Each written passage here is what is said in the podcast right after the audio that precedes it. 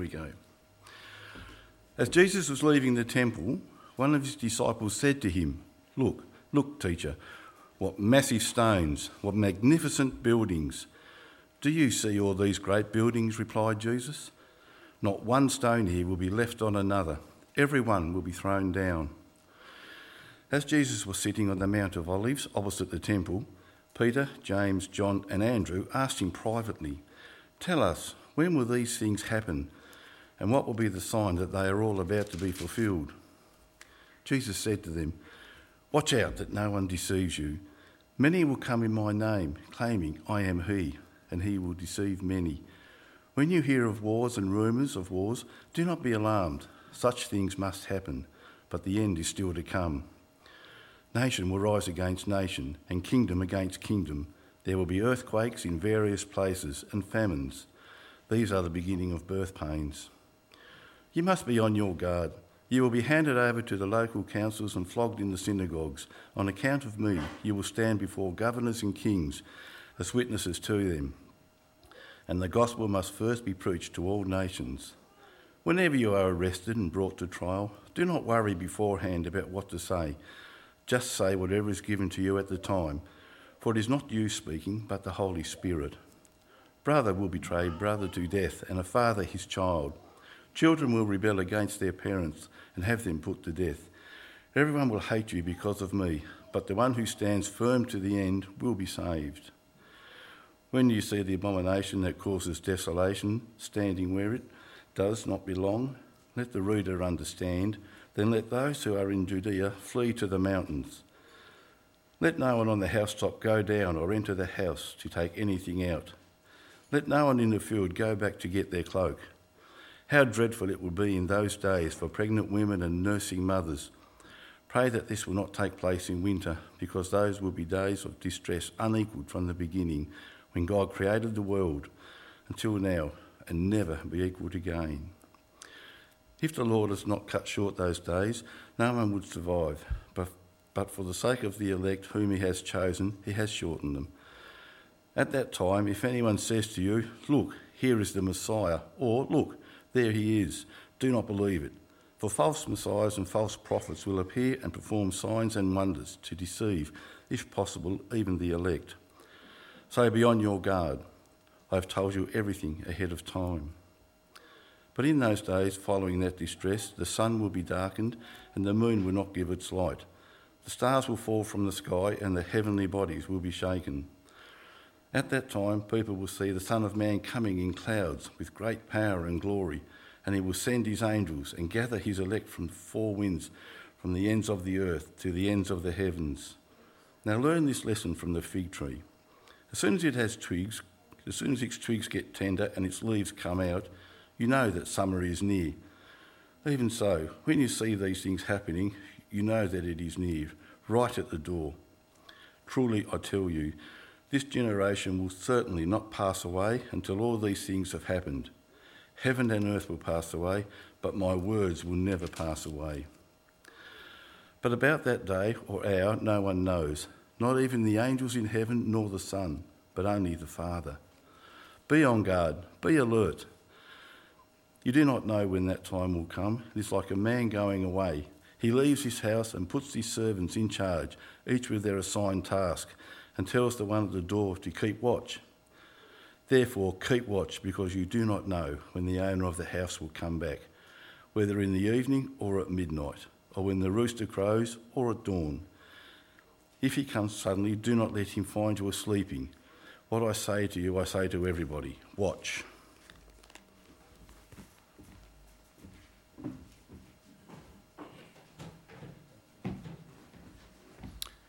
Thank you, Steve. Could I ask uh, Julian to come up? And Julian, I might just pray for you before we start.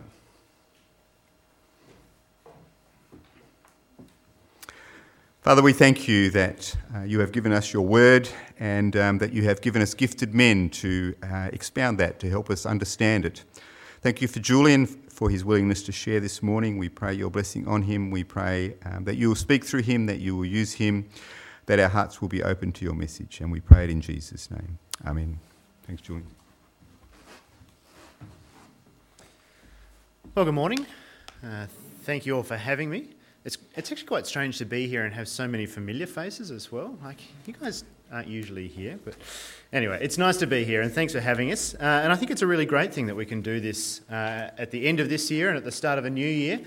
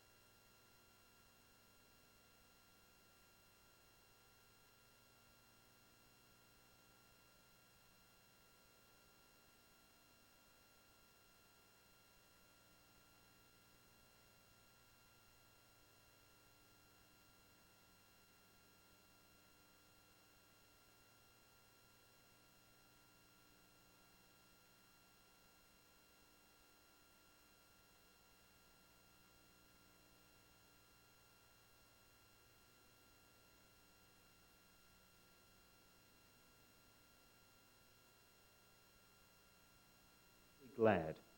And I hope it will for you. Now, I want to start with just a bit of an aside uh, because it is a difficult passage, and there's an important kind of trick or technique that we can use to help us understand this. Uh, in fact, not only this passage, but any passage which talks about the future in the Bible. So I want to share it with you. It's called uh, foreshortening or telescoping. Maybe you've heard about that before. Uh, if you've ever looked through you know, binoculars or a telescope at a, at a distant mountain range, you might have seen this, this kind of phenomena. You, you look at those distant mountains, uh, and you might notice that they kind of look a bit two dimensional, don't they? Uh, it kind of looks like they're all layers stacked up, as if those mountains are all really close to one another. You know, in reality, they're not. But it's kind of an optical illusion. They, they seem really close to one another. We call that telescoping or foreshortening. And something similar happens in the Bible when the Bible also looks at things that are distant, things that are in the future, uh, things that might be occurring, you know, hundreds, even thousands of years apart, all of a sudden look really close together. They kind of get stacked up. And so the Bible can talk about an event that will happen in 500 years and an event that will happen in 1,000 years, even in the same sentence. We call that foreshortening. And it happens in this passage. It's a, it's a classic example of it. See, Jesus is talking about two events in this passage. He's talking about the fall of Jerusalem, and he's talking about his end of time return. But the way he talks about them brings them right next to one another. You know, he talks about them in, in, even the same sentence and sometimes switching between those two events in the same word. And so we need just to be aware of that so we don't get the two confused. That's how it works. I'm going to hopefully explain that as we go through this passage together. Now, a little bit of context as we get to Mark 13. Jesus has been in Jerusalem now for a few weeks, uh, and most of his work has centered in Jerusalem around the temple. And time and time again, he's been confronting the religious authorities, he's been confronting the ways of the day. There's been all sorts of challenge and criticism. And a running theme has been his criticism of the temple and all the things that are taking place there, the religious system. And all along, he's been hinting all that they see around them, all this temple and the system that exists there, all of that one day is going to disappear. It's going to be gone, and that's not going to be a bad thing for the people. Now, few people have understood that by this point, least of all the disciples. And so when they're leaving the temple, the disciples are still marveling at what they see around them. We see that right at the top of the chapter. Uh, verse 1 As Jesus was leaving the temple, one of his disciples said to him, Look, teacher, what massive stones! What magnificent buildings! Do you see all these great buildings? replied Jesus. Not one stone here will be left on another. Everyone will be thrown down. Now, quite rightly, the disciples are amazed at what the temple looks like. We've got to understand the temple, you know, it's not the size of our church or the size of this church even. The temple precinct is about 35 acres. You know, it is enormous. And the buildings there are magnificent.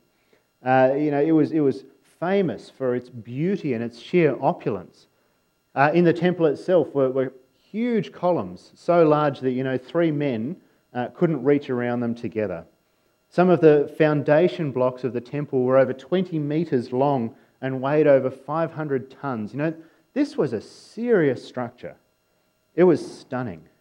And the disciples rightly were impressed. Look, Jesus, at this incredible place that we've built. What have we done? What a, what a place that this will be for your kingdom when it comes. And Jesus says, No. This building is nothing in fact, its expiry date is coming so soon. That's a huge call. That's a big thing to say. The disciples can't let that slide. And so, moments later, they ask Jesus what he means in verse 3. As Jesus was sitting on the Mount of Olives opposite the temple, Peter, James, John, and Andrew asked him privately, Tell us, when will these things happen? And what will be the sign that they are about to be fulfilled? Okay, Jesus, you've made this huge call, but when will, when will that take place? When, when's it going to be? How will we know that that's coming? Is there a sign that we can look for? This is what Jesus says, verse 5. Jesus said to them, Watch out that no one deceives you. Many will come in my name, claiming, I am he, and will deceive many. When you hear of wars and rumors of wars, do not be alarmed. Such things must happen but the end is still to come. Nation will rise against nation and kingdom against kingdom. There will be earthquakes in various places and famines. These are the beginning of birth pains. Now, I think we, we kind of make a mistake when we read this section.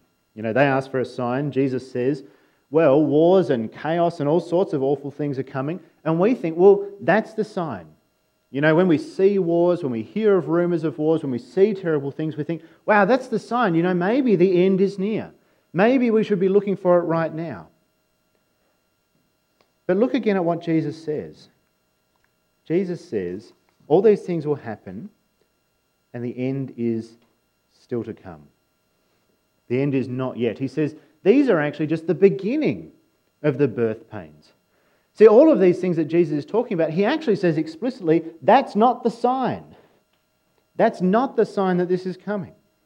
Instead, what he's saying is, it's just going to be really chaotic until that day.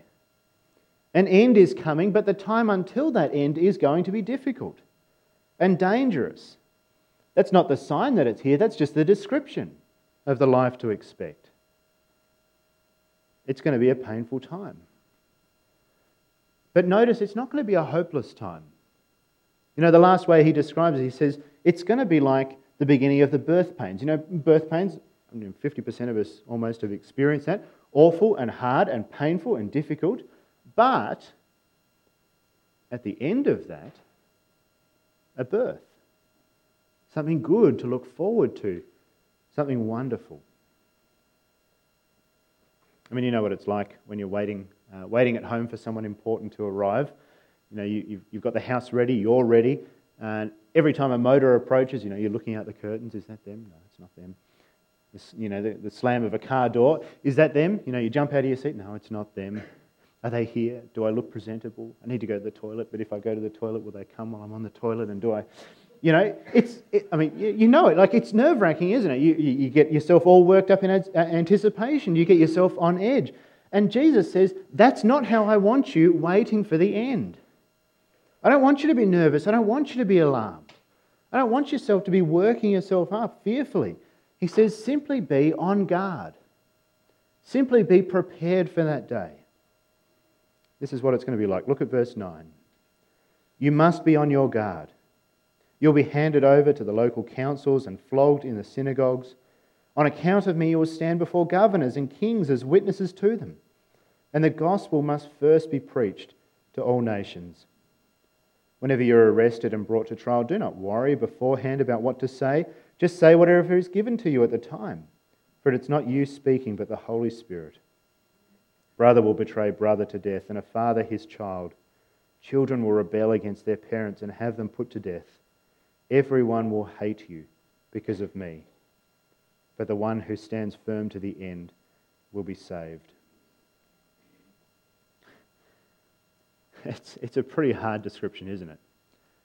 And yet, even so, Jesus says, don't look to the end with fear. Don't get anxious. Don't worry about what is to come, but proclaim. Keep talking about me. It won't be easy. You know, Jesus describes opposition at every level, you know, from the levels of government to local council, even to very own families being torn apart by their allegiance to Jesus, hatred from those who ought to love us. It's, it's a hard and awful picture. And still, Jesus says, Don't be afraid, be on guard, and proclaim my good news. Keep talking about me. That's what your, your task is until the end. Now, he says, You're not alone in that. Don't worry about that. You know, the Holy Spirit is with us. The Holy Spirit, he says, will be your companion through all of that. In fact, the Holy Spirit will be your voice in those times as well, will speak through us. But that's who we are. In these end times, proclaiming the good news, not fearing what might be. That's what Jesus' people look like until Jesus comes again. Don't miss just how countercultural that view is. this is a bold stand that Jesus is asking us to make, you know, completely at odds with the world, isn't it? I, I don't know, it, it's kind of this time of year, isn't it? You know, end of the year, you start to get all those articles in the news and social media. What, you know, what will 2021 hold? Will it be better? Will it be worse? What's going to happen? Uh, but that's what we're like, aren't we? People, institutions, we all look to the future. We, we speculate about what might be. We worry and we get anxious. You know, is it crisis? Is it impending disaster? What about famine and disease and war and climate change? That's how our world works, isn't it? We worry and we speculate because we don't know the future. Or we, want to, we, worry about not being able to control that future. But Jesus says we're not like that. Jesus says we're different. And we're different because we have a king. And we have a king who doesn't just know the future, we have a king who wrote that future. We have a king who is taking his people into that future and beyond. Jesus says, You guys are different. You guys are different because your king, our king, his death goes beyond that future. His resurrection gives guarantee through it all. Our future, our hope, are secured. Tomorrow, next week, next year, next decade, next millennium. And they are so secured. You know, as Roman, Romans 8 describes that nothing, no calamity, no disaster, no trial, nothing can take that away. And that defines how we live now. Because there is a danger here. There's a danger when we get to these kind of passages, there's a danger when we get to this kind of year that we, we start to speculate. we start to obsess about what the future will bring. I mean, it, it kind of feels even harmless, doesn't it? We, can't, you, we can even justify it. You know, forewarned is forearmed. You know, I just want to be prepared about what's to come. I just want to kind of know what's to be. But you know what the common factor between everyone is that, that tries to predict the future? They're all wrong. you know, there's no surer way to be wrong than to try and predict the future, in fact. But that's not even the biggest danger. The biggest danger, Jesus says, about speculating, about worrying, about being anxious, is that it might take us from the actual task that He's given us. That it might be a distraction from the work He has set us until He comes again. The gospel must first be proclaimed to all nations, He says. It's not saying that, you know, God's in heaven waiting for the very last nation to be reached so that then he can finally bring the end. He's saying that's the task that's to happen until that time. We live in a world of turmoil. We live in a world of wars and rumours of wars, of, of hatred, as Jesus said we would. And those are the sign that, the, that we're in the beginning of the end. And that knowledge drives us. It doesn't drive us to fear, though, it drives us to share the gospel. We cannot change the future. We can't dictate what might be there. But in sharing the gospel, we may change the future. We may change even the eternity of those whom we know and love. We might see them too be freed from fear and be brought into this eternal hope that Jesus brings. You know, I think that's, that's how we look at our year. That's how we look at even COVID and all the uncertainty ahead. You know, we don't fear it. We don't fear what might be as a result of it. But we understand what it is. We understand Jesus said it's a, it's a sign of the birth pains uh, of the world. And so, even that, even COVID galvanizes us. It, it sends us out.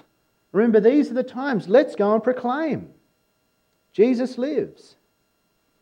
In the end times, now, that is, that's what we're about. This is what our lives about. This is what our planning for the future is about as individuals and as churches as well. About sharing the gospel till Jesus returns, about reaching the lost. That is who we are. That characterizes us. You know, how might that shape your planning for the year ahead? How might it shape the way you look at what's to come the next months and years? How might it shape your church's planning? You know, not speculating, you know, what happens if, you know, we go back into lockdown? What happens if we can't meet again? What happens? But instead saying, whatever happens, we are committed to sharing Jesus. Whatever it might be, that is our goal through it all. What does that look like for you? How does that reshape and challenge your plans and hopes? Because that's where Jesus says our minds should go when hard times come, as he said they will, proclaim the gospel. It must first be preached to all nations. It will be hard. There will be a cost that comes along with that. But as he promises, the one who endures to the end will be saved. Now, if the first half of the passage then is kind of Jesus' general mapping out of what this uh, future is going to be like. Then the second half is kind of his rough timetable for us to know what to expect. Uh, why rough? Oh, because it's simply not Jesus' uh, intention to give us a detailed plan. That's not his point. That's not what he wants to do to us, for us. He wants to give us a rough picture, and so he does. Uh, first, he describes what's coming in Jerusalem. You see it in verse 14. When you see the abomination that causes desolation standing where it does not belong, let the reader understand. Then let those who are in Judea flee to the mountains. Let no one in the housetop go down or enter the house to take anything out. Let no one in the field go back to get their cloak. How dreadful it will be in those days for pregnant women and nursing mothers. Pray that this will not take place in winter, because those will be days of distress unequaled from the beginning when God created the world until now and never to be equalled again. If the Lord had not cut short those days, no one would survive. but for the sake of the elect whom he has chosen, he has shortened them. At that time, if anyone says to you, Look, here is the Messiah, or Look, there he is, do not believe it. For false messiahs and false prophets will appear and perform signs and wonders to deceive, if possible, even the elect. So be on your guard. I've told you everything ahead of time.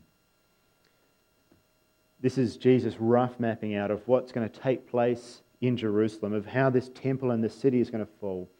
Uh, first, he said that you're going to see this abomination of desolation. It's kind of a mysterious and really strange sounding description.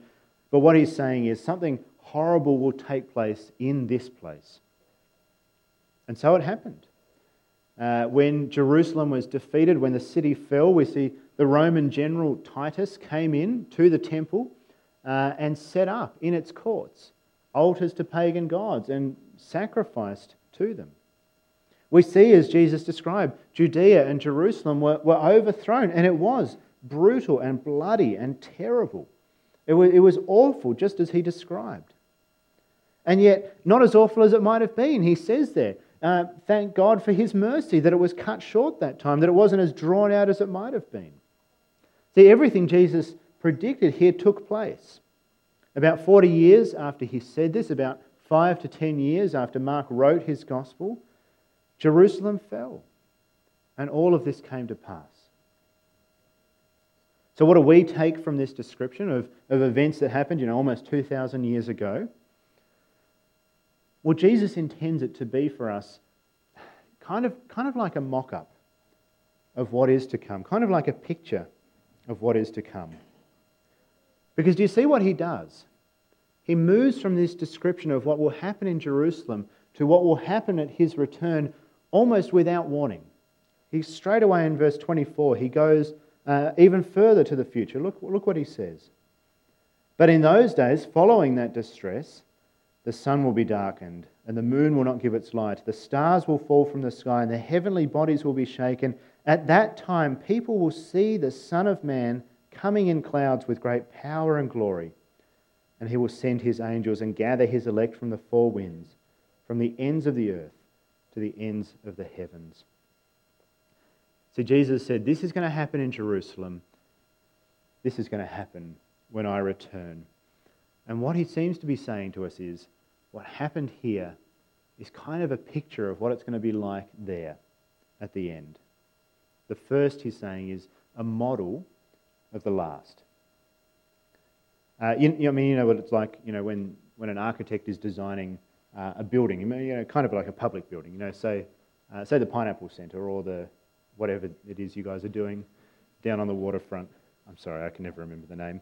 But, but you know what it's like. That, you know, they don't just give you pictures of what it's going to look like, you know, the artist's imp- impression. Um, often what they'll do is they'll make a model so you can go and look at it, you know, a, a, a, replica of it. You know, you know, Zoolander, what is this? You know, School for Ants? That's an old movie, I'm sorry. But, but that's the point. You know, you look at the model, you look at that little picture, and, and, and you get an idea of what the bigger is going to be like, what the real thing's going to be like. And that's kind of what Jesus is doing here. He's saying, look at what's going to happen in Jerusalem. That is kind of a picture of what's going to happen when I return. And so, in that, he's giving us something to understand what's to come. He's saying, in those last days, before I come, it's going to be hard. The church will be ridiculed, it'll be mocked, it'll be hated, uh, it will be degraded, it will be humiliated. Those times will be awful, not for, just for the church, but those times will be awful for everyone. There will be terrible things happening. Before Jesus arrives, there'll be time of increased tribulation. There'll be persecutions and disasters, false prophets, false teachers. And when we see this happen, then we know that we are in those end times. We know that that day is approaching. As he says, you know, you, you like you, you look at a fruit tree or a fig tree, he uses the example. You know the leaves come out, the flowers come, the buds come. You know that fruit is coming. So when you see these things, you know that day is coming. Not specifically when, even he doesn't know that. He's chosen in accepting his humanity not to know that day. But he says that doesn't matter because the Father knows. And in his good and sovereign will, He will bring that day when it is to come. So, what do we do till then? He says, We serve. Look at verse 33. Be on guard, be alert. You do not know when that time is coming. It's like a man going away. He leaves his house and puts his servants in charge, each with their assigned task, and tells the one at the door to keep watch. Therefore, keep watch, because you do not know when the owner of the house will come back, whether in the evening or at midnight, or when the rooster crows or at dawn. If he comes suddenly, do not let him find you sleeping. What I say to you, I say to everyone watch. The Master is coming back. He is going to return. We, as his people, as his servants, are told to serve until that day, not to be found asleep when he returns. Uh, in, my, in my boat, I've got an EPIRB. Uh, the law says I, I have to. My wife says it's a good idea and it's a safe thing. Uh, and so when I plan my fishing trips, I plan what I need to take. And, you know, I say, well, I need my fishing rods, I need my esky. But, you know, I, I don't say, well, I'm planning to sink this trip, so I guess I'll take my EPIRB. You know, I think this would be the right day to, you know, for the boat to go down and for us to stay stranded out there. So I'll take my EPIRB on this trip. That would be stupid. I, if you've got a boat and you're planning to sink, you probably need to look at your life. That's not how it works, is it? No, you pack your EPIRB just in case that happens. You don't want it to happen. Uh, you don't know if it'll happen, but you take it just in case. And Jesus is kind of saying something here. He says, You don't know when God's going to come back. You don't know when that day or that hour will be, but just in case, you expect it. And you anticipate it and you act in anticipation of that day. And that looks like, not packing your EPIRB, that looks like serving Him until that day. Serving Him as His people, as those who love Him, as those who want to please Him, as those who want to build His kingdom. What we don't do is say, I think He's going to come back on this day, so for now I'll just do what I want, and just before He comes back, I'll start serving Him. Like, God's going to see through that. It's kind of stupid, isn't it? That's not how it works. We serve now and we serve for Him. Why do we need to be told this? Why do we need to be reminded of this? Because it's not our instinct, is it? What are we like? Well, this is what we're like. When hard times come, when trials come, when uncertainty comes, what do we do? we, we turn inwards, don't we? That's, that's how we work. We saw it this year. You know, COVID hits, and all of a sudden, if you look at the supermarkets, it looks like people are eating 10 times as much food and constantly going to the toilet. And now, I know that COVID doesn't do that. what does that is people, because people are selfish. Because when hard times, uncertain times come, people are more selfish. Jesus says, don't be like that. Fight against that instinct. When the end times come and the difficulties come, don't turn in on yourself. Don't grow in that selfishness. Instead, look outwards and serve. The opposite of that selfishness is service serving Him and serving His kingdom. The year ahead has uncertainties, it has anxieties, it has all these temptations. I don't know what's going to happen, so I'll just get my house in order. Jesus says, No. Look outward as individuals, as churches, fight that temptation and serve. He is the one who's come and served us. He's the one who served even to the point of giving up his life for us so that we can live. And he says, follow that pattern. Even more now. Even today. You're going to have to be intentional about that this year uh, I'm going to have to be deliberate about that. It's not easy, uncertainty, all that fear, that anxiety. It makes us play safe, doesn't it? It causes us to pull back. But Jesus is saying to me, Jesus is saying to all of us, I am coming back. I will return. So serve. I've got you. This is part of the plan. So serve. Your future is secure. So serve.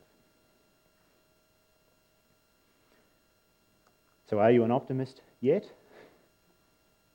I mean, on one hand, this passage kind of should scare you silly. Uh, the end times will be tough. You're going to be hated for Jesus' name. There are going to be all sorts of awful things that will take, in, take place regularly every year earthquakes, wars, famines, tribulation, trial, false teachers, persecution for his sake. I mean, that's the stuff of optimism, isn't it? Doesn't that make you feel great? Well, it should. Because all of that tells us something good. It tells us the end is coming. Not just an end, but Jesus' end. The king will return for his kingdom. The king who is in control is coming back. Yes, the immediate future may be a bit bleak. Yes, it may be uncertain. But eternity is good. And you know what? Even in the time to come, even in the immediate future, there is joy. Because Jesus has set us a good task serve him, grow his kingdom, announce his name, and see people come to that hope and to that joy and to that life. What greater joy could there be for us than that? So don't fear 2021. Uh, don't even just say, you know, it couldn't be worse than this year, because it could be. Like, it really could be. That's not our hope. Instead, keep watch, stay awake, and talk about Jesus. Proclaim the King, serve the King until he comes. The one who endures to the end will be saved. Let me pray. Heavenly Father, we, we want to praise you. Uh, we want to praise you for the hope that even this passage offers us. Father, we, we confess that so often we do just want to know the future. We want to know what to expect. We want to know what's going to happen. Uh, and we think that knowledge will make us feel safe or prepared. But Father, you haven't given us that. In fact, you've given us something far better. You've told us that you're in control. You've told us that you have a plan that whatever happens, you are with us and you're coming back for us. Father, help us to be content with that knowledge. Help us to be confident in our trust of you. And instead of worrying about what might be, help us to look outward, to serve, and to proclaim your good name and the better news of Jesus who lives and Jesus who's coming back. Father, the year ahead is an uncertain one. We just don't know what to expect or what it will hold. But we pray that whatever that might be, you will use us, that you use each of our churches, that you'll work through us as you have promised to do, that through our words your Spirit would speak and bring hope and life to our communities and our world. That whatever this year brings, we would see your grace, we would see your kingdom grow, we would see people, many people, coming to life in Jesus' name. Father, we pray for this. We pray that we would see it through us and around us this year. In Jesus, our King's name, we pray. Amen.